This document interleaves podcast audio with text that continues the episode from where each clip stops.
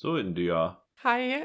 Da sind wir wieder. Sonnengebräunt und frisch auf Entzug, direkt nach dem Südfrankreich-Trip. Wir haben hier den letzten Flug erwischt, der hier am Flughafen Tegel anhält, bevor er den Betrieb aufgibt. Ich sag dir so, der Flughafen Tegel hat vor zwei Jahren, glaube ich, seinen Betrieb aufgegeben. Oh, blöd. Also ich meine, vielleicht Privatjets oder sowas passieren noch, aber ich glaube realistically nicht. Welcome to Saint-Tropez. Naja, Berlin-Tegel. Welcome to Berlin-Tegel. Sollen wir noch, bevor das Intro hier startet, in dieser großen Comeback-Folge Welcome to Saint-Tropez von DJ Antoine als Bonussong auf unsere Playlist packen? Bitte nicht. Das würde mir emotionale Schmerzen zufügen, glaube ich. Dafür ist die Playlist ja da. Hört rein, Leute, ab jetzt auch mit DJ Antoine. Dem Till und der India sein Podcast. Kein Spotify Original Podcast.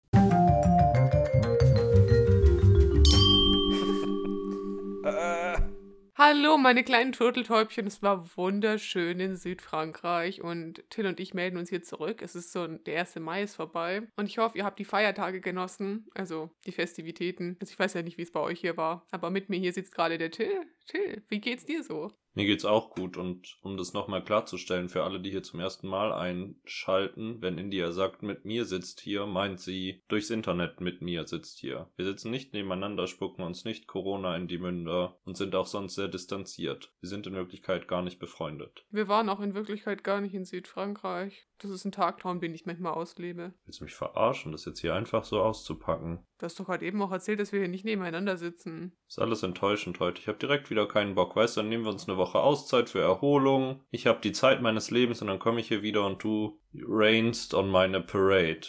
Du musst hier schon wieder Streit anfangen, weißt du, deswegen waren wir bei der Paarberatung, ne? Das ist ja auch jetzt einfach schon wieder eine Lüge. Kannst einfach aufhören. Alles, was wir hier erzählen, ist eine Lüge, Leute. Kannst direkt lassen. Okay. Ganz kurz, um hier aus diesem unangenehmen Streitgespräch auszusteigen, weil ich gerade gesagt habe, Rain on my parade. Ich finde teilweise englischsprachige Redewendungen so wild und die Spitze des Bär Eisbergs Nee, das ist eine falsche Redewendung, die ich hier benutze. Der Gipfel vom Ganzen ist für mich Shit hits the Tham.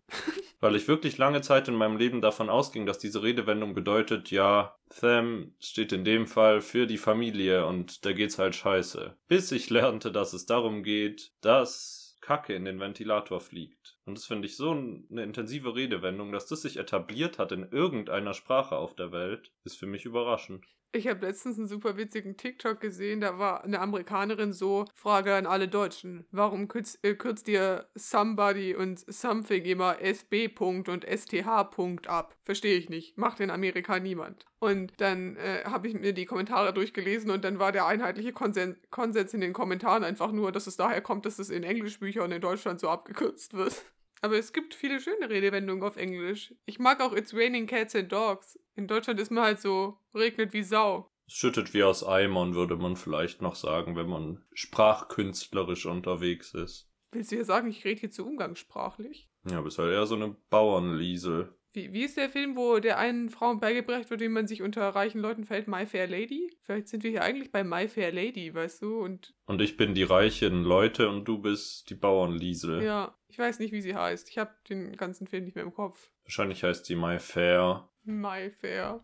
Ist auf jeden Fall schon wieder wild, was wir hier in wenigen Minuten an Inhalten ausgebreitet haben. Ihr seht, die Erholung hat uns gut getan. Wir sind wieder voll auf der Höhe und liefern hier Entertainment vom Feinsten für euch. In kleinen Häppchen serviert. Apropos kleine Häppchen, wow, heute sind die Überleitungen einerseits sehr präzise und andererseits wirklich schlecht und peinlich. Aber gestern habe ich mich mit meiner Mitbewohnerin darüber unterhalten und das beschäftigt mich schon viele Jahre. Ein großer deutscher Gummibärhersteller, dessen Namen ich hier jetzt mal nicht droppe. Trolli? Nee, und auch nicht Katjes. Und mehr sage ich nicht und jetzt sollte es eigentlich klar sein, weil gefühlt gibt es nicht mehr als diese drei. Hat seit ein paar Jahren auf seine Tüte gedruckt, einerseits oben an der Stelle, wo man sie aufreißt, zum Teilen, was ich eine Frechheit finde, das irgendjemand einfach hinzuschreiben und so entweder aufzufordern und man ist unglücklich, weil man teilt, oder man fühlt sich schlecht, weil man sie offensichtlich nicht teilen wird, weil man gar niemanden hat zum Teilen. Das finde ich unverschämt. Und auf der Rückseite wird es noch getoppt von einer kleinen Hand, wo daneben steht, eine Portion entspricht einer kleinen Handvoll. Who are you to tell me, dass ich drei Gummibärchen essen darf und dann ist es fertig? Und das ist ein Thema, was mich beschäftigt.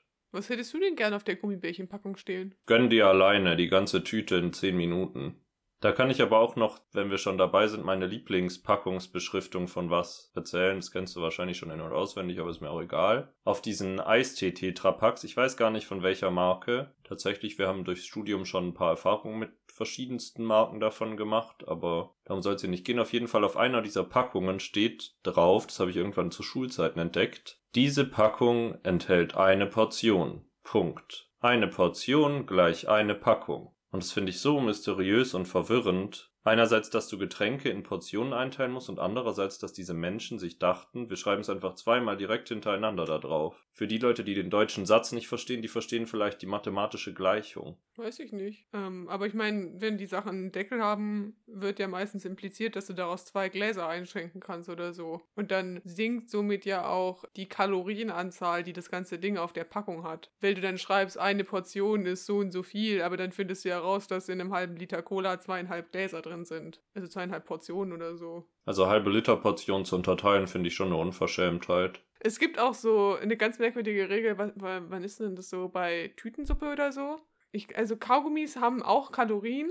Ich glaube, es sind Kaugummis. Aber wenn die Portionsgröße so klein ist, dass es irgendwie unter ein oder ich glaube unter fünf Kalorien oder so liegt, dann können- dürfen sie null Kalorien draufschreiben. Obwohl ja sehr obvious ist, dass auch Kaugummis irgendwie Zucker enthalten, aber dadurch, dass sie davon ausgehen, dass du halt nur einen isst, hat's keine. Was ich immer sehr interessant finde. Da gibt's ganz viele interessante Sachen äh, und Regeln, wer wie wo runden darf auf so Ernährungspackungen. Da kommt die Ernährungswissenschaftlerin in dir durch. Das ist ein Thema, was mich beschäftigt. Das hat auch schon TikTok erkannt. Ich habe seit neuestem TikTok und ich habe jetzt den Algorithmus dazu bekommen, mir Sachen zu zeigen, die mich interessieren. Und es ist auch interessant, wie der Algorithmus immer wieder dann anfängt. Am Anfang zeigt er dir nur so, ah, sie kommen aus Deutschland, deswegen werden sie all diese Videos gut finden. Und das ist so, Mirella hat es, glaube ich, als sexistische Kackscheiße beschrieben. Äh, und dann halt noch so merkwürdigen Comedy-Content, würde ich sagen, wird dir so angezeigt als Deutsche. Aber dann, wenn man so ein bisschen den Algorithmus trainiert und ihm sagt, was man nicht leiden kann, kommen die Sachen. Und irgendwie kommen bei mir auch immer wieder so Sachen zum Thema Essstörungen auf in meinem Algorithmus. Und ich frage mich manchmal so, habe ich eine Essstörung und weiß es noch nicht? Was verschweigt mir TikTok? Weiß es nicht genau. Aber irgendwie denkt der TikTok-Algorithmus, es sei für mich relevant. Vielleicht muss ich da mal in mich gehen. Vielleicht solltest du nur noch eine kleine Handvoll bei jeder Mahlzeit essen. Nein, mach das nicht. Und auch die Menschen, die das hört, ich weiß nicht, ob wir Leute in einem Alter haben, wo Essstörungen noch so ein großes Thema sind, aber ich glaube, das kann immer sein. Mhm. Achtet nicht auf sowas und esst so viel ihr wollt, solange ihr glücklich damit seid, ist das völlig in Ordnung. Außer ihr habt Diabetes, dann achtet auf Dinge. Ja, aber selbst dann, glaube ich, halt, müsst ihr halt nur darauf achten, dass ihr euren Blutzucker messt, würde ich sagen. Und auf euch aufpasst. Aber ich würde euch noch gerne sagen, Essen hat keine Moral oder so. Und deswegen gibt es auch kein gutes und kein schlechtes Essen. Es gibt nur Essen. Und euer Körper braucht Essen. Das war unser Public Service Announcement. Wow, richtig emotional und notwendig, was wir hier sagen. Ich habe noch ein Aufregerthema von während meinem Südfrankreich-Urlaub hatte mein Opa Geburtstag und ähm, wir haben ihn besucht, weil mein Opa ist mittlerweile geimpft und deswegen ist das anscheinend okay. Ähm, ich war also mit meiner Mama da und wir saßen da und also ich würde sagen, mein Opa ist so der schwäbische Archetyp. Wenn es irgendwann mal jemanden gibt, der schwäbisch ist, dann ist es mein Opa. Mein Opa führt an seinem Geburtstag eine Liste äh, mit den Leuten, die ihn anrufen und ihm gratuliert haben und der notiert sich aber auch dazu, um wie viel Uhr sie ihm gratuliert haben. Was für eine Abart. Das ist das Coolste aller Zeiten einfach. Ich würde so gerne mal eine Sitcom oder so drehen über meinen Opa. Das ist so gut einfach. Ich kann mir so sch- schöne Situationen vorstellen, wo er dann so jemanden anruft und sagt, ja Heinrich, du hast mir letztes Jahr erst um 17.32 Uhr gratuliert, deswegen rufe ich dir heute erst um 18 Uhr an an deinem Geburtstag. Wie gefällt dir das jetzt? Also ich weiß nicht, ob das mein Opa macht, das war jetzt eine Unterstellung. Ich finde, das ist irgendwie gar nicht so dramatisch. Darüber mache ich mir öfters mal Gedanken. Es ist doch völlig egal, um welche Uhrzeit man gratuliert, oder? Weil es ist doch trotzdem noch der Geburtstag und ich meine, dein Opa wird ja nicht um die Zeit feiern, zu der er geboren wurde, die ich zum Beispiel auch nicht weiß auswendig. Echt nicht? Nee, meine Mutter weiß es bestimmt, aber ich habe das jetzt nicht auf dem Schirm. Ich war 8 Uhr ähm, 44, weil ich war der erste Kaiserschnitt an dem Morgen. Ach, du warst ein Kaiserschnitt. Toll. Ja, ich sag so, ich habe aber trotzdem an sich ein Problem mit Geburtstagsgratulationen, weil das ist eine Charaktereigenschaft von mir, dass ich ganz oft an Dinge denke und sie entweder verschiebe oder sie sind sogar für mich damit abgehakt. Also einerseits Geburtstagsgratulationen, ich denke da im Vorhinein ganz oft dran und entweder vergesse ich es dann genau an diesem Tag und denke dann erst wieder am nächsten Tag dran, oder ich denke verteilt über den Tag fünfmal daran oder so und jedes Mal denke ich, ja, mache ich gleich, wenn ich hiermit fertig bin. Und dann ist es zwei Tage später und and I'm like, Uh. Und genau das passierte mir dieses Wochenende. Ich habe immer noch nicht der Person gratuliert, das muss ich dringend nachholen. Machst du im Podcast? Ja, wir sind hier doch namensmäßig anonym. Achso, du kannst ja zensieren, aber die Person, wenn sie es hört, weiß ja, wer gemeint ist, oder? Weiß ich nicht. Ich weiß auch gar nicht, ob sie den Podcast hört. Am Anfang hat sie ihn gehört, aber wer weiß das schon. Vielleicht, seit ich ihr nicht zum Geburtstag gratuliert habe, hat sie uns auf all ihren Social-Media-Kanälen blockiert. Mhm. Whatever. Auf jeden Fall, diese Charaktereigenschaft geht noch weiter. Das wollte ich eigentlich noch erzählen. Also, falls du das hier hörst, du weißt, dass ich dir gratulieren wollte. Ich gratuliere dir nach der Aufnahme auch nochmal hoffentlich persönlich. Diese Charaktereigenschaft zieht sich dahin, dass ich ganz oft, wenn Leute mir Audios schicken oder Nachrichten oder Videos, die ich anschauen soll, dass ich die dann mit der Person anschaue, anhöre, whatever, die gerade bei mir ist und mich mit dieser Person darüber unterhalte, also zum Beispiel auf ein Video reagiere oder mir Gedanken zu dem Audio mache, was ich geschickt bekommen habe. Und dann ist mein Gehirn so, okay, jetzt hast du dich damit beschäftigt, dann ist auch gut. Und dann schreibt mir fünf Tage später diese Person, hallo, sind wir nicht mehr befreundet, du hast nie auf mein Audio geantwortet und ich bin so, oh, ich war doch schon fertig mit diesem Audio und das ist echt ein Problem, weil dadurch sehr viele Leute sich angegriffen fühlen, weil die das, glaube ich, nicht nachvollziehen können. Aber für mich ist es halt gar nichts Boshaftes, sondern mein Gehirn ist durch damit. Nee, für mich ist, glaube ich, auch nicht so ein Ding, ob mir jetzt Leute gratulieren. Ich freue mich eigentlich über je, also über jeden, der halt dran denkt. Und selbst wenn das jetzt irgendwie zwei Wochen später ist, wäre ich so, ja, ist doch eigentlich schon genug, wenn jemand sich die Zeit genommen hat, an dich zu denken, irgendwie so. Das ist ja eigentlich auch schon nett irgendwie. Und da dann irgendwie so sich die Uhrzeit noch schreiben, fand ich jetzt auch ein bisschen, hm. Aber ich weiß nicht, ich kann dir auch nicht bei deinem Problem helfen. Ich kenne das zwar auch schon aus der Zeit, wo wir uns noch gesehen haben, aber ich kenne das auch. Manchmal habe ich so Nachrichten, wo ich mir so die Antwort vorstelle, wenn ich so morgens lese. So vor, nach dem Aufstehen, wenn du so dein Handy checkst und du liest so die Nachrichten und bist so, das ist meine Antwort. Dann machst du es zu und antwortest, weiß nicht. Nächsten Dienstag, 35 Uhr. Schwierigkeiten sind das alles. Aber die spannende Geschichte von diesem Geburtstag geht noch weiter. Ach so, Entschuldigung. Nee, es ist okay. Ich, ich habe diese Pause geplant, weil die Geschichte teilt sich ja jetzt in diese zwei Themengebiete. Das ist jetzt ein anderes Thema. Auf jeden Fall hat mein Opa dann einen Geburtstagsanruf bekommen und hat sich dann unterhalten. Äh, und ich und meine Mama haben Kuchen gegessen. Und irgendwann in dem Gespräch erzählt er halt so von sich und er erzählt von seinen Enkelkindern. Und dann hat er irgendwann gesagt, ja, ja, ich habe zwei Enkelinnen. Die eine ist bereits verheiratet und die andere immer noch nicht. Ähm, und ich saß einfach so daneben und war so, nice talk, Opa. Ich bin zwar immer noch nicht verheiratet, aber ich habe bestimmt auch eine weitere Persönlichkeitseigenschaft, die man hätte nennen können. Wie einen Studienabschluss oder so. Ein hübsches Gesicht. Die ist ja ganz nett und besucht mich immer mal wieder. Ja, aber das fand ich so krass irgendwie so. Und dann merkst du halt, wie alt dein Opa eigentlich ist, dass er sowas über dich denkt. Also so, dein Opa ist so, ja, die ist super komisch, die ist immer noch nicht verheiratet. Die alte, wann kriegt die Kinder, ist ja jetzt die Frage.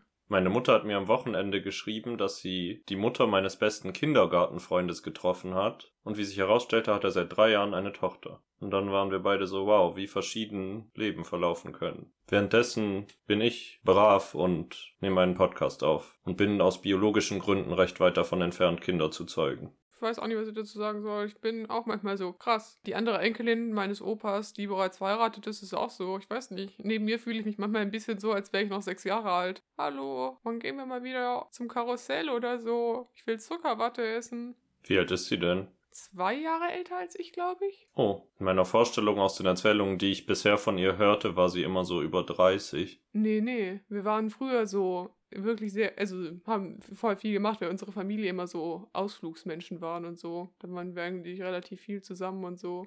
Not anymore. Ja, auch wegen Corona, glaube ich, so ein bisschen. Das trennt einen so ein bisschen voneinander. Aber vielleicht danach wieder. Könnt ihr einen Podcast zusammen aufnehmen? Der India und ihre Cousine, ihr Podcast. Es wird so ein ganzes Spin-off-Universum, wo wir so verschiedene Podcasts mit verschiedenen Leuten haben. Wir, wir sind wie so ein Franchise-Unternehmen dann, weißt du? Und verkaufen die Rechte für mehrere tausend Euro für jede Folge. Das würde auf jeden Fall das Problem lösen, wenn Leute uns immer fragen, ob sie mal in unserem Podcast zu Gast sein können. Dann sind wir ab jetzt so, nee, könnt ihr nicht. Aber wenn ihr wollt, könnt ihr ein Franchise-Teilhaberin sein und könnt einfach für 25.000 Euro euch eine eigene Lizenz kaufen. Wie witzig wäre das? Und die müssen dann halt immer zu zweit sein, damit sie halt ähm, unsere Doppelbenennung übernehmen können. Dann gibt es die ganze Zeit so dem Martin und der Martina sein Podcast. Wie schlimm, dass die Martin und Martina heißen. Martina ist irgendwie ein spannender Name, der nicht mehr existiert, gefühlt um mich rum. Bis auf Bibi und Tina. Heißt die Martina oder was? Nee, die heißt Martin mit Nachnamen, so rum. Der Martinashof. Das ist das Ferienresort, was wir gründen. Wir sind so ein bisschen wie Disney, weißt du? Irgendwann Podcast, Franchise vom Podcast und dann kommt Ferienresort und Freizeitpark. Dem Till und der India sein Freizeitpark. Ja, dafür arbeiten wir noch ein bisschen an der Hörerschaft, ne? Aber es war schön, es haben wieder ein paar Leute uns Geld geschickt in unserer Abwesenheit. Da möchte ich ein kleines Danke rausschicken. Es hat unsere Heroin-Vorräte noch ein paar Tage länger aufgestockt in Südfrankreich. Jetzt sind wir wieder da, weil wir sind ja angewiesen, dass ihr uns so sehr supportet. Und Grüße gehen raus, würde ich sagen. Aber wie du schon sagst, die Leute wollen vielleicht auch das, was wir ihnen bisher geliefert haben. Das heißt, vielleicht sollten wir auch an unseren alten Konzepten festhalten und hier weitermachen mit, was soll das denn bedeuten? Mhm. Ja, Veränderung finde ich ist aktuell auch ein bisschen unheimlich, deswegen bleiben wir lieber beim Alten.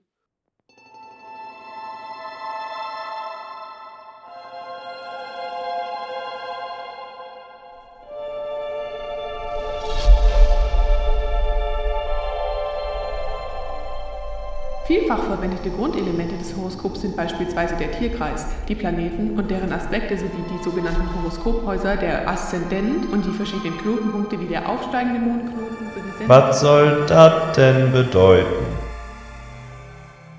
Ja, India. Ich fange, glaube ich, jede Kategorie, die ich vorbereite, mit Ja an. Ja, India. Ja, liebe India. Ich habe. Ja, India. Ich habe. Egal. Ja, India. Ich habe endlich den Schritt gewagt. Wir sind jetzt in der Zeitspanne. Es hat lang gedauert, aber wir sind beim nächsten Sternzeichen angekommen und das ist der Stier. Es ist der Wonnemonat Mai. Alle Stiere haben Geburtstag und deswegen dachte ich, sprechen wir heute mal ein bisschen über Stiere. Das ist mein Lieblingsthema. Und Kühe. Ich habe ganz viel Feedback dazu gekriegt, dass ich grasende Tiere mag. Das hatte ich nicht erwartet. Alle waren so, hm, grasende Tiere. Ja, am Wochenende bin ich an Schafen vorbeigelaufen, dann war ich sehr glücklich. Bin an Pferden vorbeigefahren gestern. Ich finde Pferde unheimlich. Aber die grasen doch auch. Ja, aber die haben merkwürdige Münder. Ach egal, ich werde hier schon wieder rassistisch. Machen wir weiter mit den Stieren. Ja, genau, ich bin hier mal wieder bei meiner Lieblingsquelle für Sternzeichen angekommen, weil ich dachte, das ist eigentlich eine gute Grundlage. Und zwar würde ich anfangen mit der Definition von amorelie.de, was Stiere denn sind. Die haben ja die süße Angewohnheit, dass sie alle Sternzeichen durch ein Sextoy darstellen, was in ihrem Vertrieb ist. In diesem Fall ist es ein Penisring mit Hörnern. Also sehr treffend gewählt. Das ist ganz schlimm. Aber sie haben auch erstmal eine eigene Beschreibung, die jetzt noch ganz unsexuell ist. Und das würde ich erstmal vorlesen. Das Element des Sternzeichens Stier ist die Erde. Es wird in der Astrologie mit den Eigenschaften Treue, Zuverlässigkeit und Sinnlichkeit verbunden. Daher gelten Stiere vor allem als aufrichtig, genießend und zuverlässig.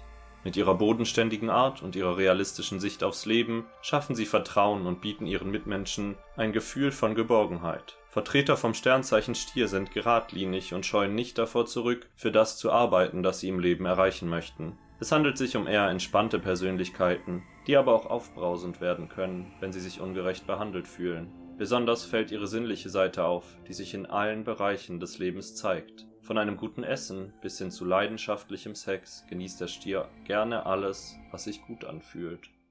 Das ist mal so das Allgemeine, aber wir merken schon, hier driftet's am Ende in die Richtung ab, die wir ja eigentlich von Amorelie auch haben wollen. Deswegen will ich jetzt noch ein bisschen tiefer in die Psyche hier eindringen, im wahrsten Sinne des Wortes, und über den Stier als Sexualobjekt reden. Das hört sich falsch an. Egal. Wir wissen, was gemeint ist. Mhm. Also, amorelie.de schreibt zu Stieren, mit Stieren sind sinnliche Momente garantiert. Sie sind wahre Genussmenschen, die auch Sex in vollen Zügen auskosten. Daher liegt es nahe, dass sie ihren PartnerInnen auch Tantra-Praktiken oder Slow-Sex vorschlagen.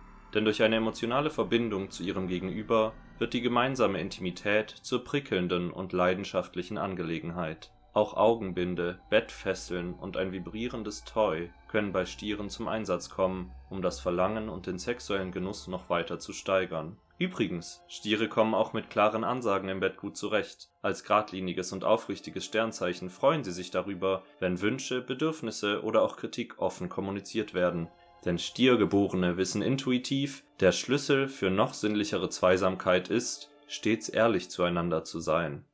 Glaubst du, es gibt ein Sternzeichen, was stets unehrlich zueinander ist in der Beziehung? Einfach äh, zwanghaft lügt? Sehr wahrscheinlich, würde ich sagen. So Skorpione oder so, die sind doch immer negativ dargestellt irgendwie und haben ungefähr null positive Eigenschaften. Ja, Skorpion könnte sein. Oder vielleicht Zwillinge oder sowas. Das finde ich ganz schwierig. Ich habe das Gefühl, gerade Skorpione, ich kenne viele Sternzeichen nicht, zum Beispiel Stier, I have no idea, bevor ich das jetzt gerade las, dass sie sehr gemütlich und bodenständig sind. Aber ich finde, Skorpionmenschen rechtfertigen sehr oft wie sie sind mit ihrem Sternzeichen. Und das fällt mir sonst bei keinem Sternzeichen auf. Also klar gibt's viele Menschen, die an Sternzeichen glauben und vielleicht in meinem Umfeld einfach nicht so viele. Aber ich habe sehr oft das Gefühl, dass Leute sagen, ja, ich bin ein Skorpion, du musst dich nicht wundern, ich bin halt manchmal einfach blöd. Ich bin halt manchmal einfach sauer. Ich glaube, es gibt auch wirklich überdurchschnittlich viele Memes, wo es um ähm, Leute mit Sternzeichen Skorpion geht. Wahrscheinlich halt auch einfach, weil das Sternzeichen ein bisschen spannender ist als andere Sternzeichen. Ich meine, bodenständig ist uninteressant, wenn es auch Leute gibt, die gemein zu ihren Mitmenschen sind. Ich finde es aber eine Unverschämtheit, sich auf Sternzeichen zu berufen und damit Arschlochverhalten zu rechtfertigen. Ja, würde ich auch mal so unterschreiben. Ich fände sympathischer, wenn du sagen würdest, ich bin so nett und das, obwohl ich Skorpion bin. Ich bin so rücksichtsvoll und das, obwohl ich Widder bin. Ich lüge meine Partnerin immer an und das, obwohl ich Stier bin. Ich mag sehr, dass wir hier eine Horoskoprubrik haben und eigentlich Sternzeichen ein bisschen albern finden. Aber ich meine, dafür sind wir ja da und daher kommt auch der Name der Rubrik. Obwohl ich auch eigentlich Spaß habe an der Rubrik und an Sternzeichen. Ich finde, viele Leute hassen immer so auf Sternzeichen rum, so von wegen, das ist nicht wissenschaftlich, aber es ist ja auch nicht darum, wissenschaftlich zu sein. Also ich finde immer so dumm, wenn Leute tun, als hätten die so einen wissenschaftlichen Anspruch an Sternzeichen. Ich meine, das ist da, um Spaß zu haben. Stell dir vor, du müsstest dein Sternzeichen in deinen Lebenslauf bei Bewerbungen reinschreiben. Stell mal vor, der Personaler ist so, wow, der ist Skorpion, goodbye. Oh, du bist Skorpion, wir haben hier leider schon eine Waage im Unternehmen, das wird gar nicht harmonieren. Du bist zwar viel qualifizierter als deine Stier-Mitbewerberin, aber mm -mm, wir müssen auch an unser Betriebsklima denken. Das wäre so schön eigentlich. Ja, wenn wir beide mal eine Firma machen. In meine Firma kommt kein Skorpion und kein Steinbock, sag ich jetzt mal so. Ich finde Widder viel abscheulicher. Ganz ehrlich, ein Widder, da schlage ich die Tür vor der Nase zu, wenn der zum Bewerbungsgespräch kommt. Ich habe eine ähnliche Einstellung, aber mit Wassermann. Hey, Fräulein, dann wird's schwierig, eine gemeinsame Firma zu gründen, wenn du mich vor die Tür stellst. Na, wir setzen uns ja in dem Szenario gegenseitig vor die Tür. Und dann gehen wir gleichzeitig wieder rein und schubsen uns gegenseitig so wieder raus, so wie in so einem Comic. Gute Pläne für die Zukunft, wenn wir unser erstes Office für die, den sein Podcast Rechte haben, um Themenparks und Ableger zu verkaufen. Und wir können leider beide nicht reinkommen, weil wir uns gegenseitig rausschmeißen. Ich finde aber, die Firma sollte denen ihre Firma heißen. Und die einzige Person, die da arbeitet, ist wer? Eine Krebssekretärin natürlich. Die regelt alle PayPal-Einzahlungen, die Leute immer noch an uns schicken, wenn sie irgendeine alte Folge hören, wo wir dazu aufrufen. Das ist schön. Da freue ich mich schon drauf. Ja, ich freue mich auch drauf. Ich habe auf jeden Fall noch zum Abschluss hier ein Tageshoroskop für den Stier vorbereitet, um hier einen aktuellen Abschluss zu finden, weil ich meine, jetzt wissen wir, wer Stiere sind und wie die so charakterlich und sexuell drauf sind, aber wir wissen ja nicht, wie es denen gerade geht. Und da muss man noch eine Stufe weitergehen als amorelie.de, finde ich, weil da braucht man fundiertere Quellen. Mhm. In meinem Fall ist das freundin.de. Die stellen ihre Sternzeichen auch nicht durch Sexspielzeug dar. Das finde ich schon mal sehr viel vertrauenswürdiger. Ich sag so, dieses Tageshoroskop ist natürlich jetzt für den Tag, an dem wir aufnehmen und nicht für den Tag, an dem ihr diese Folge hört, aber im Endeffekt ist mir es auch egal und Horoskope sind sowieso so allgemein, das kannst du auch auf heute beziehen, Bettina. Martina. Auch. Und meine Mama, die übrigens auch Stier ist. Die kann das jetzt auch auf sich beziehen, was hier als nächstes kommt. Grüße gehen raus. Ich finde, es ist hier sehr ambivalent, dieses Tageshoroskop, was hier geschaffen wird. Es hat auch eine Zwei-Sterne-Bewertung und ich verstehe nicht genau, was die Bewertung ist, weil ist es die Freundin.de Redaktion, die den Tag des Stiers bewertet? Ist es ein Leser in, der dieses Horoskop bewertet und scheiße findet? Was sind diese zwei Sterne? Man erfährt es nicht. Hm. Aber hören wir doch einfach mal rein, was Freundin.de uns zu sagen hat. Lieber Stier, haben Sie ein Ziel oder eine Absicht und können diese nicht anbringen? Wenn Sie sich nicht selbst untreu werden wollen, müssen Sie Meinungsverschiedenheiten in Kauf nehmen. Doch sind es nicht Partner, Vorgesetzte und andere, die sich Ihnen in die Quere stellen, sondern Sie unterliegen einer Stimmung, die Sie ziemlich eigenwillig an einmal gefassten Vorsätzen festhalten lässt. So, und jetzt kommt die Ambivalenz hier rein. Beziehungsweise kommt sie noch nicht, jetzt kommt der erste Teil der Ambivalenz. Pflichten erledigen heißt das Motto des Tages. Die Arbeit geht heute gut voran. Unerledigtes fällt auf. Sie und ihre Mitmenschen sind heute besonders motiviert zu konkreten Leistungen. Spaß und Spiel wollen nicht so recht gelingen. Nutzen Sie die Zeit für Dinge, die Sie sowieso tun müssen. Bis hierhin kann ich folgen, finde ich richtig. Kann ja sein, dass man so einen Tag hat, aber jetzt kommt der nächste Abschnitt und der stellt für mich in Frage, was ich gerade gesagt habe. Heute haben sie wenig Elan, sich den täglichen Herausforderungen zu stellen. Entsprechend wächst die Verlockung, einem widrigen Alltag auszuweichen. Nehmen Sie sich etwas Zeit für sich und entspannen Sie ein bisschen, dann können Sie schon bald wieder durchstarten.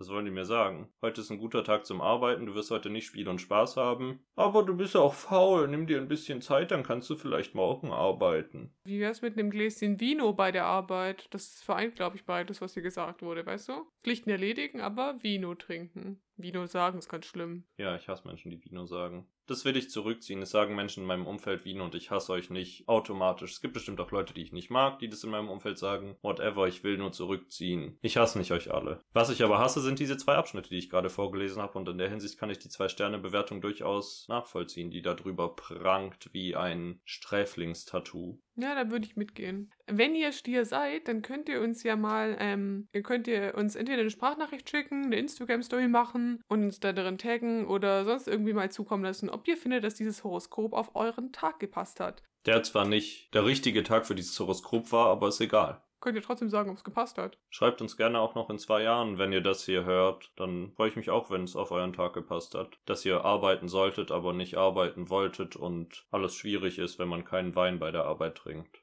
Stell dir vor, das wäre einfach so etabliert, dass die Menschheit irgendwie keinen Zugriff auf Wasser hätte. Ist jetzt ein Szenario, was wahrscheinlich passieren wird, aber ich will jetzt hier was anderes sagen. Und stattdessen wäre so als Grundgetränk Wodka etabliert. Und wenn man den Wasserhahn aufmacht, kommt da Wodka raus. Und man trinkt einfach so nebenbei so ein großes Glas Wodka. Man hat so eine Lebenserwartung von drei Jahren, weil man jeden Tag zwei Liter Wodka sich reinkippt und die Leber aussieht wie ein alter Putzlappen. Aber es ist ein schönes Szenario irgendwie, finde ich. Ist ein bisschen wie im Mittelalter, wo sie immer Bier getrunken haben, weil das Wasser verdreckt war. Und wenn sie Wasser getrunken haben, haben sie die Pest gekriegt. Oder Cholera. Ja, aber die Pest mag ich lieber. Cholera ist mir egal. Pest liebe ich. Auch das will ich revidieren, denn ich liebe nicht die Pest als Krankheit, sondern die Pest im Mittelalter als Thematik. Ist eins meiner zwei Lieblingshistorienthemen neben Hexenverfolgung. Beziehungsweise Hexen im Allgemeinen sind einfach mein Jam, was soll ich sagen. Ich glaube, das beliebteste Geschichtsthema aller Zeiten ist, glaube ich, die Ägypter. Ich glaube, es gibt wirklich sehr viele Leute, die so eine Ägypterphase eine Zeit lang haben. Die haben einfach für ihre damaligen Verhältnisse eine sehr gute Ästhetik geschaffen. Also das sind so Sachen, die hängt man sich heute auf und das sieht schön und edel aus und das haben die gut hingekriegt. Das haben allgemein viele antike Völker, so römische Büsten oder sowas stellen sich auch viele Leute hin. Die wüssten halt was Hübsches.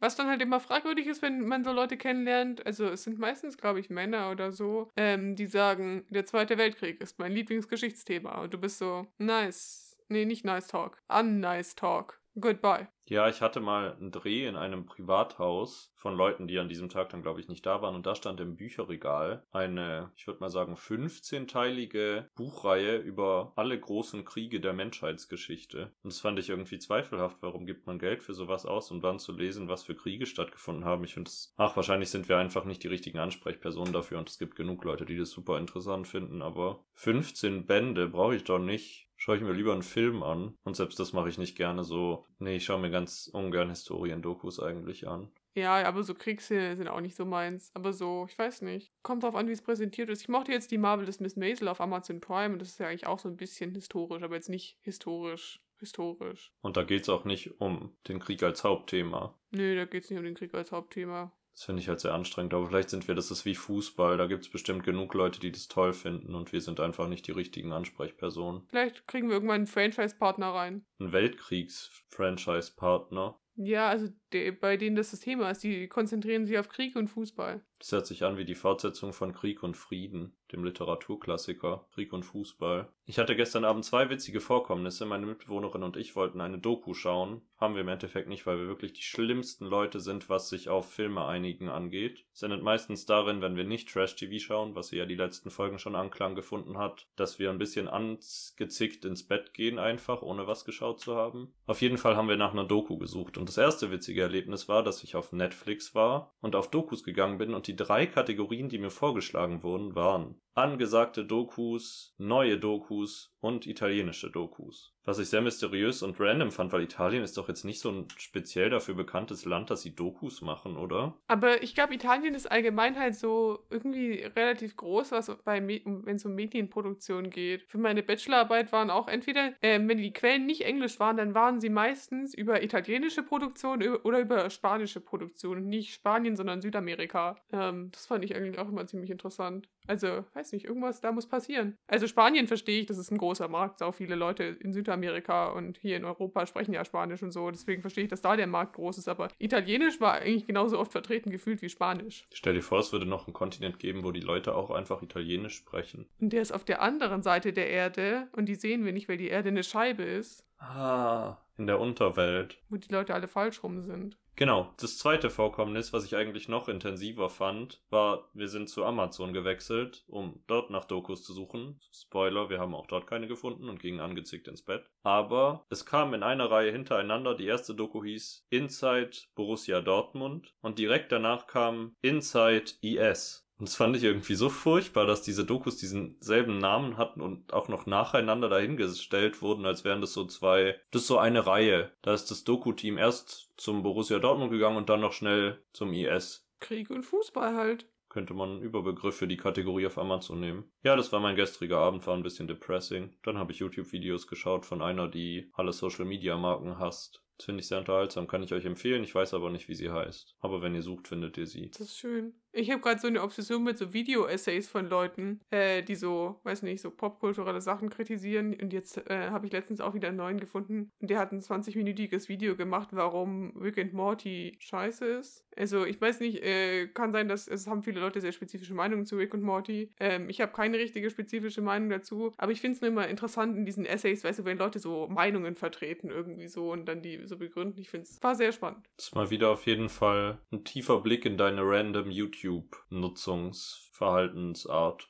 Jedes Mal, wenn du hier von YouTube erzählst, ist irgendwas Neues, sehr Spannendes, von dem ich noch nie irgendwas gehört habe. Das äh, Be Beste, was ich in letzter Zeit gesehen habe, ähm, ist es gerade so eine Resurgence an so Filmkritikerinnen in dem Fall. Also es sind meistens weibliche Filmkritikerinnen, die so, die sich auf diese Nische festgesetzt haben an so Filme, die an Frauen thematisiert werden, so Richtung Chickflicks und analysieren aber da auch und äh, kritisieren da auch. Und äh, da ging es drum, ich meine, du bist mit High School Musical vertraut, oder? Ich glaube, ich meine, du kennst es wahrscheinlich nicht, oder? Also es gibt Sharpay, die Antagonistin, also Ashley Tisdale, in diesen pinken An äh, Out Outfits und so. Und es geht halt darum, in diesen ganzen Essays, die, ich finde es cool, dass es gerade diesen Trend gibt, um das zu kritisieren, irgendwie so, dass halt die Person, die meistens dämonisiert wird oder halt zum Feind gemacht wird, halt die weiblichste im ganzen Ensemble ist. Und halt die Frau, die gut ist, ist halt meistens die, die halt cool mit den Jungs rumhängt und halt Und sagt, ich bin nicht so wie die anderen Mädels. Mhm, exakt. Und das fand ich interessant. Da gibt es sehr coole Video-Essays dazu.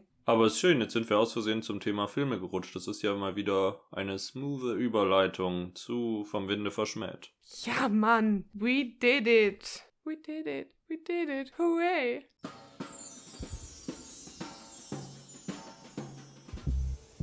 Till und India schauen schlechte Filme und die sind einfach vom Winde verschmäht. Hallo India. Soweit ich weiß, hast du für diese Woche einen Film vorbereitet. Falls nicht, sitzen wir jetzt auf dem Trockenen und müssen uns Alternativprogramm überlegen. Wie wär's, wenn wir einfach 20 Minuten lang still sind? nee, war ein Spaß. Ich habe einen Film gesehen. äh, ich habe den dritten Teil der Fifty Shades of Grey Trilogie gesehen. Ich will immer Triologie sagen, aber es heißt nicht Triologie. Das finde ich unsatisfying. Das ist dasselbe, ganz kurz noch, bevor du hier ins Thema eintauchst, wo wir von unsatisfying falschen Wörtern sprechen. Ich hasse, da will ich dieses Wort extra doll betonen, es, wenn Leute sagen Rezession. That is no word, beziehungsweise zumindest nicht das, was du sagen willst. Es gibt keine Amazon-Rezession. Das macht mich wütend. Lernt es alles, heißt Rezension. Aber es gibt eine Rezession. Ja, aber das hat doch nichts damit zu tun, was jemand über einen Film unter Amazon-Produkte schreibt. Naja, vielleicht hat das was mit der Konjunktur zu tun. Ja, aber vielleicht auch einfach nicht. Und die Leute wollen einfach nur darüber sprechen, was Beate zu Fifty Shades of Grey 3 geschrieben hat und ihm zwei Sterne gegeben hat. Ich glaube, Beate hat dem Film fünf Sterne gegeben. Ja, kann gut sein. Kommen wir jetzt eben zu deiner Rezession, liebe India. Ja, äh, Teil meiner Rezension ist, das, der ganze Film basiert auf sexistischer Kackscheiße und ist wirklich schwer anzuschauen. Immer wieder sagt man so, what the fuck. Ich weiß nicht. Vielleicht haben das den Le- Film auch andere Leute gesehen und waren so, wow, romantic. Ähm, aber ich habe ihn nur so gesehen und dachte so, wow, ich will niemals im Leben in so einer Beziehung sein und sollte ich in so einer Beziehung sein, hätte ich gerne Freunde, die mir sagen, India, mach sofort Schluss und heirate diesen Mann nicht. Aber es ist okay, die sind beide stark psychopathisch veranlagt. Deswegen gehören die, glaube ich, zusammen. Also, wir hatten ja schon mal den zweiten Teil besprochen. Ich weiß gar nicht mehr, ob er mit der Hochzeit geendet ist oder mit dem Heiratsantrag. Auf jeden Fall sind sie am Anfang des Films verheiratet und sind in den Flitterwochen. Es erfolgt eine schöne Shitmontage und ähm, schon in der ersten Sequenz merkt man, wow, hier wird ganz viel sexistische Kackscheiße vorkommen. Die erste Sequenz, sie sind irgendwo in Italien, glaube ich, an einem Strand, irgendwo in Europa, vielleicht sind sie auch in Frankreich, in Südfrankreich vielleicht, wo wir auch waren. Aber auf jeden Fall hat sie diesen gelben Bikini an, sie ist so, kannst du mir den Rücken eincremen? Und der ist so, ja, und sie, sie will den Bikini ausziehen, weil sie ist in Europa und ist so, alle anderen haben auch ihre Tits out. Und sie er ist so, nein, die Männer werden dich angaffen und du bist mein. Und du bist schon so, weiß nicht, da hatte ich schon meinen ersten Kotzanfall und sie war so, dann geht er schwimmen und sie zieht ihren Bikini trotzdem aus. Also ihr Oberteil. Sieht man dann ihre Brüste? Also erst nicht, da liegt sie noch auf dem Bauch, aber als er wiederkommt, sieht man ihre Brüste. Man sieht ihre Brüste sehr oft in diesem Film. Wirklich? Und das von einem amerikanischen Film? Ja, ich glaube, da sind sie in letzter Zeit. Also ich glaube, der Film hat aber auch eine FSK 16. Wenn ich es jetzt richtig weiß. Ja, aber es ist halt trotzdem Amerika. American Horror Story hat FSK 18 durch und durch und trotzdem müssen die immer ihre Nippel bedecken. Echt? Ja, aber das ist auch, weil es irgendwie Kabelfernsehen ist, da gibt's irgendwie andere Richtlinien. I don't know. Ist aber immer ein bisschen albern, weil ich mir denk, du zeigst dir gerade, wie mit einer Motorsäge ein Kopf abgetrennt wird, aber dann muss ich Lady Gaga ein paar Sternchen auf die Brüste kleben, damit man nicht sieht, was da drunter warten könnte. In der ersten Staffel Shameless, ich weiß gar nicht mehr, welcher Kabelanbieter in Amerika das jetzt produziert hat, da ist in der, er ich glaube, es ist sogar die Pilotfolge, ähm, da wird sogar ein Penis von vorne gezeigt. Also gibt immer mehr so Sachen, die halt mit sehr viel Nacktheit herauskommen. Aber ich kann dir jetzt auch nicht sagen, ob die 16 oder 12 sind. Aber es könnte sogar sein, dass Shameless 12 ist. Ich verstehe gar nicht, woran das liegt. Also HBO oder sowas, wo Game of Thrones lief, die zeigen alles. Und dann gibt's Sender, die nicht Brüste zeigen können. I don't get it. Amerika ist einfach ein verwirrter Haufen für mich. Ja, keine Ahnung. Auf jeden Fall kommt er zurück und ist so, wow, ich hasse, dass du deine Brüste gezeigt hast und die ganzen Männer sind zu geil auf dich. Vor allem, sie ist am Strand, es wird keine Sau da interessieren. Ich sag's dir einfach so. Aber auf jeden Fall, sie gehen auf, zurück auf ihre teure Yacht. Es gibt eine kurze Montage, wie sie mit dem Jetski fahren. Und sie kommen auf das Boot und er bestraft sie erstmal mit ähm, Geschlechtsverkehr. Aber inwiefern ist das eine Strafe? Naja, vielleicht ist Gewaltsex mit ihm eine Strafe. We don't know, ich kenne das auch einfach alles nicht. Das Praktische ist, wenn man die Sexszene überspringen will, immer wenn ein Popsong des Soundtracks einsetzt, kann man direkt den ganzen Song überspringen. Also bei Amazon sind ja sogar immer die Timestamps drin und du kannst einfach drauf springen, wenn der Song zu Ende ist und dann ist auch die Schnittmontage von ihrer privaten Sexy Time. Habe ich gleichzeitig gesagt?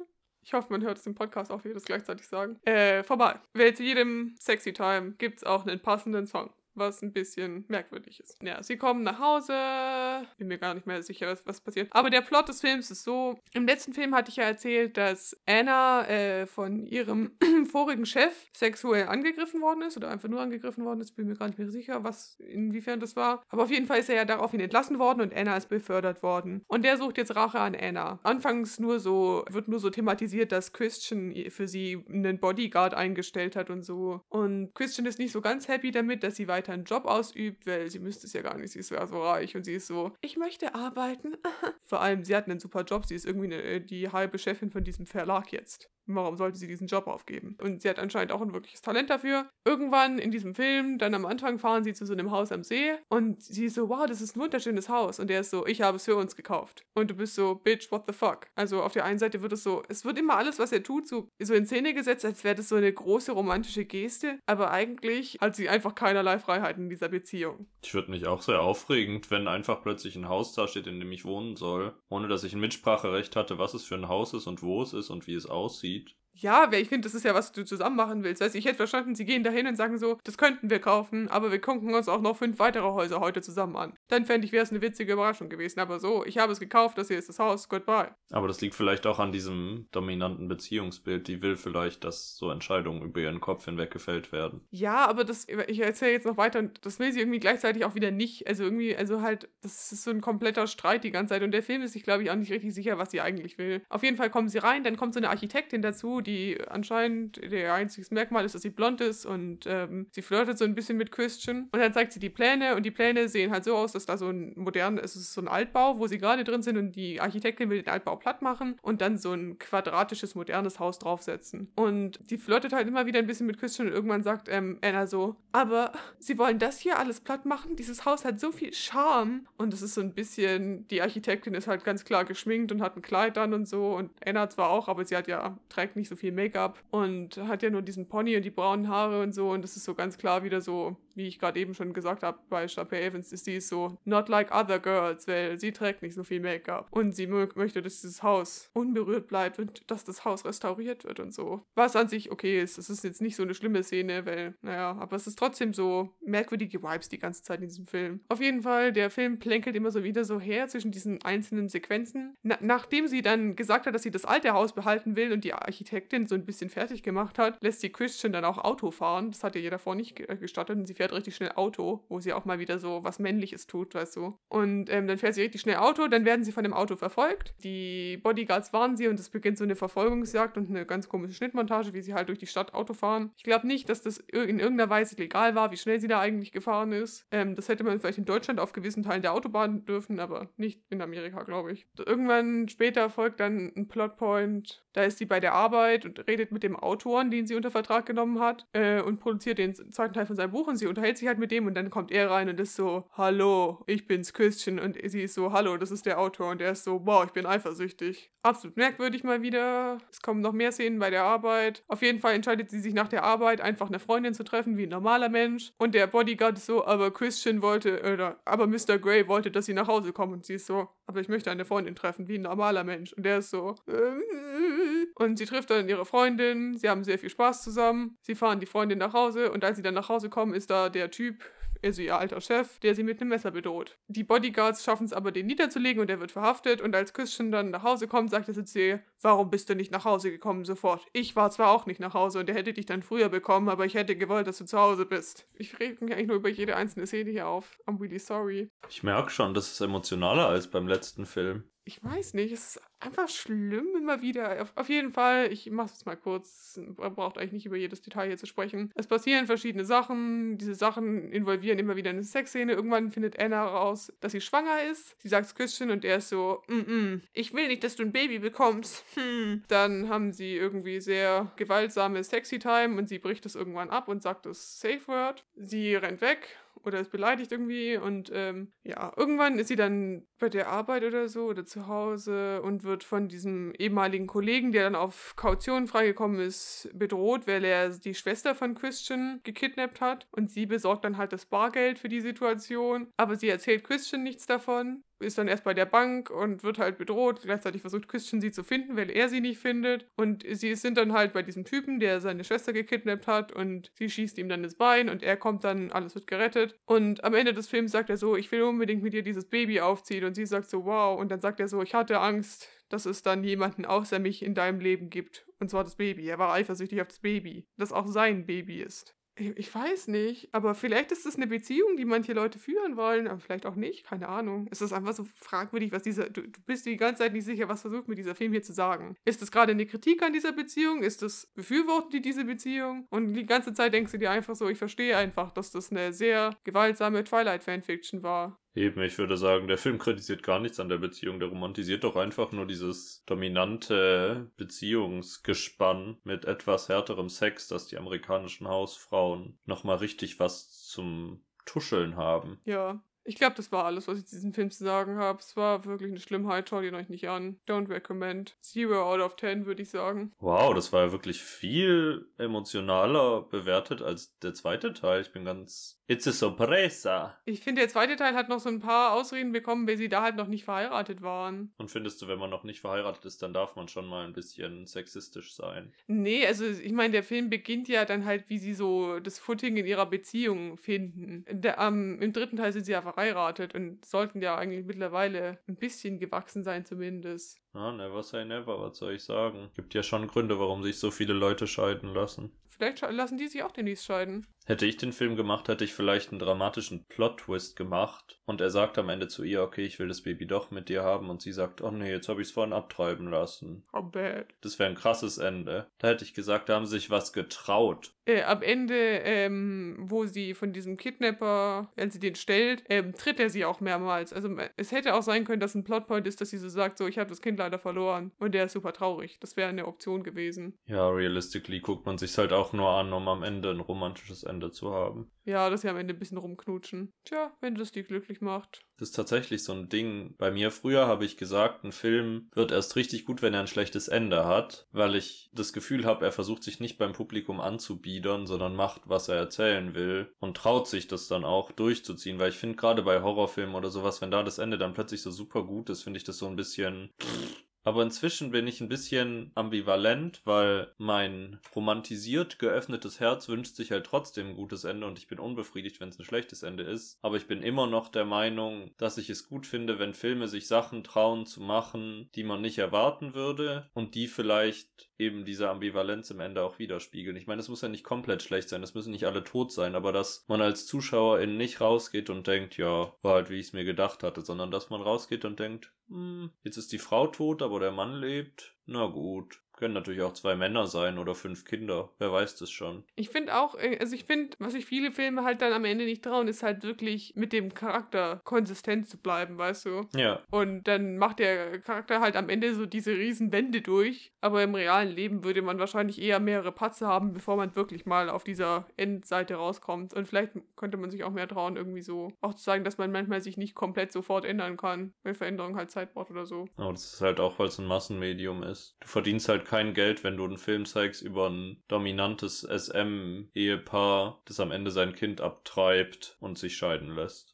Das hätte ich aber auf jeden Fall spannend gefunden. Vor allem beim dritten Teil hätte ich es spannend gefunden. Weißt du, hätten sie so da so gesagt, so, jetzt kriegt das Ganze so eine moralische Bedeutung. Weißt du, und die ersten zwei Teile bauen ja das alles auf und so. Und jetzt erwartest du so das große, glückliche Ende. Und dann lassen sie sich einfach am Ende scheiden und du bist so, what the fuck? Tja, vielleicht muss ich doch noch Regisseur werden und selber die Filme machen, die ich sehen will. Aber das stimmt nicht. Es gibt genug Filme, die ich liebe und die das erfüllen, was wir gerade besprochen haben oder es irgendwie auf eine Art hinkriegen, so zu sein, dass du nicht am Anfang weißt, am Ende ist der Böse tot und die Guten leben und sind glücklich. Ähm, nur weil ich das jetzt gerade schaue, ich schaue gerade Bojack Horseman auf Netflix, also die Serie über das Pferd, was in der Sitcom gespielt hat. Und das finde ich, bin noch nicht ganz durch, aber ich finde, die machen das ziemlich cool. Also Bojack ist zwar die Hauptperson, aber es wird die ganze Zeit ganz klar herausgestellt, dass Bojack an sich keine gute Person ist. Also du bist ja die ganze Zeit, dass Bojack das hinkriegt, aber er macht die ganze Zeit wirklich schlimme Sachen eigentlich so. Und das finde ich eigentlich super interessant, so einen äh, Anti-Helden als Protagonisten zu haben, wo du halt trotzdem die Hoffnung hast, vielleicht ändert er mal was, aber an sich ändert er nichts irgendwie so, weil es halt schwierig. Ein coole Charaktere eigentlich, dafür, dass es Cartoon ist. Ja gut, dann empfehle ich euch meinen Lieblingsfilm Gone Girl, wenn wir hier gerade bei ambivalenten Charakteren sind, weil dieser Film erfüllt für mich das Ende, was ich haben will. Das ist noch aus der Zeit mehr, wo ich wirklich schlechte Enden mochte. Also es ist wirklich nicht so, dass man sich den Film anschaut und danach denkt, ja, gut hat's geklappt. Aber es ist ein konsequentes Ende. Und Konsequenz ist das, was ich von dem Film will. Das ist doch, was wir uns wünschen, mal eine Konsequenz, ne? Meine Konsequenz aus der letzten halben Stunde, die wir hier geredet haben, ist jetzt zum letzten Scheiß überzugehen. Das finde ich konsequent. Let's do it.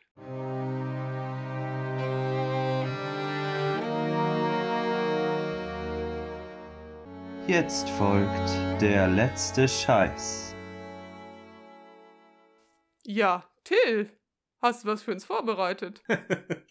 ich war auch kurz davor zu sagen, ja, India, aber dann bist du mir schon zuvor gekommen. Ich sag das ab jetzt einfach nie wieder. Watch me, hear me. Genau, also du hast einen Film gemacht, ich mach den Song. Ich bin ganz aufgeregt, weil ich was von einer Künstlerin auf die Playlist packe, die ich für mich neu entdeckt habe, so richtig. Wie ich aber herausgefunden habe, hast du von ihr schon was auf die Playlist gemacht. Das heißt, du bist schon informiert über sie. Deswegen fühlt sich das ein bisschen aufregend und auch ein bisschen, ja, ich fühle mich ein bisschen nachmacherig. Aber dementsprechend würde ich jetzt gerne was von Queen Herbie auf die Playlist machen. Queen dabei geschrieben mit V und zwar ihre aktuelle Single Juice. Because I love that song. Ist ein gutes Lied, sehr, es macht mir gute Laune, mit einem guten Bass. Richtig schön und dann hört man die Playlist weiter und dann kommt auch noch Welcome to Saint-Tropez, also. Und natürlich jetzt auch noch das Lied, was du gleich auf die Playlist packst. Es sind drei Knaller diese Woche. Knaller. Das Lied, was ich diese Woche hoch und runter gehört habe, ist von Doja Cat und ich bin mir immer nicht sicher, wie man sie sagt. Ich hätte es nachschauen sollen seit der letzten Folge. Till hat es, glaube ich, in der letzten Folge auch damals gesagt, als ich es hinzugefügt habe, von SZA, von Ja. I'm really sorry. Das Musikvideo zu dem Song ist super cool. Sie, es, es geht um diesen Dude, den sie knutschen wollen, aber es, äh, am Ende stellt sich raus, das war so ein Videospiel, was die beiden, also Doja Cat und Ja, miteinander spielen. Ähm, und dann unterhalten sie sich so über ihre äh, Taktiken bei diesem Videospiel. Es ist wirklich sehr cool. Und der Aesthetic ist auch einfach da und die Vibes und du bist auch so. Deswegen ist Kiss Me More von Doja Cat. Außerdem ist Doja Cat einfach eine so coole Sau. Ich wäre gern so cool wie Doja Cat oder hätte gern ihren Stylisten. Ich habe hier noch einen kleinen Nachtrag, den wir vorhin vergessen haben, nämlich was für einen Film ich für nächste Woche schaue. Das ist hier jetzt zwar in den letzten Scheiß reingerutscht, aber ihr stellt euch einfach vor, es wäre zehn Minuten vorher. Und zwar werde ich nächste Woche den Film Death Note schauen aus dem Jahr 2017. Die Anime-Verfilmung? Nee, eben nicht. Es ist eine Schauspielverfilmung. Es gibt doch auf Netflix diese Anime-Verfilmung und die ist super gehypt und nicht schlecht, oder? Also nicht, dass ich das gesehen hätte, aber da habe ich nicht das Gefühl, dass das so als schlechtes Ding dargestellt wird. Also was ich auf jeden Fall schauen werde, ist Death Note aus dem Jahr 2017. Aber basierend auf dem Anime. Ich werde es rausfinden, ich werde es recherchieren bis dahin. Ich weiß es wirklich nicht. Ich habe Death Note den Anime auch noch nicht gesehen. Also nicht gesehen. Ich kenne mich nicht aus. Ich kenne nur den Anime als Titel. Du bist doch auch nicht so ein Anime-Mensch, oder? Äh, ich hatte früher eine Phase. Seit wir uns kennen, bist du nicht so ein Anime-Mensch, oder? Ich weiß nicht, doch, äh, genau in, in der Zeit, glaube ich, in der wir uns kennengelernt haben, hatte ich eine ganz äh, spannende Phase mit ähm, Yui on Ice damals. So einem Anime über zwei ähm, Eiskunstläufer. Aber ich weiß nicht. Damals erzähle ich das jetzt noch. Vielleicht können wir das auch in meiner Anime-Phase in eine andere Folge packen. Ist eine Aussicht auf nächste Woche dann. Da reden wir dann über Indias Anime-Phase. Wird schön. Ich wünsche dir einen wunderschönen Tag, Till. Ich wünsche dir auch einen wunderschönen Tag und ich höre jetzt Welcome to Saint-Tropez. Ich hoffe, ihr habt auch einen wunderschönen Tag und küsst euren Hund und tätschelt eure Mama die Stirn. Ich hoffe einfach, ihr freut euch, dass ihr wieder uns hören könnt nach dieser längerfristigen Pause von einer Woche. Schreibt uns gerne Feedback, schickt uns gerne weiterhin Geld auf PayPal, schickt uns jetzt speziell auch Geld auf PayPal, weil meine Mama ja Stier ist und Geburtstag hat, dann leite ich das an sie weiter. Alles Möglichkeiten, die hier existieren. Also dann, meine lieben Freunde, bis dann. Tschüss.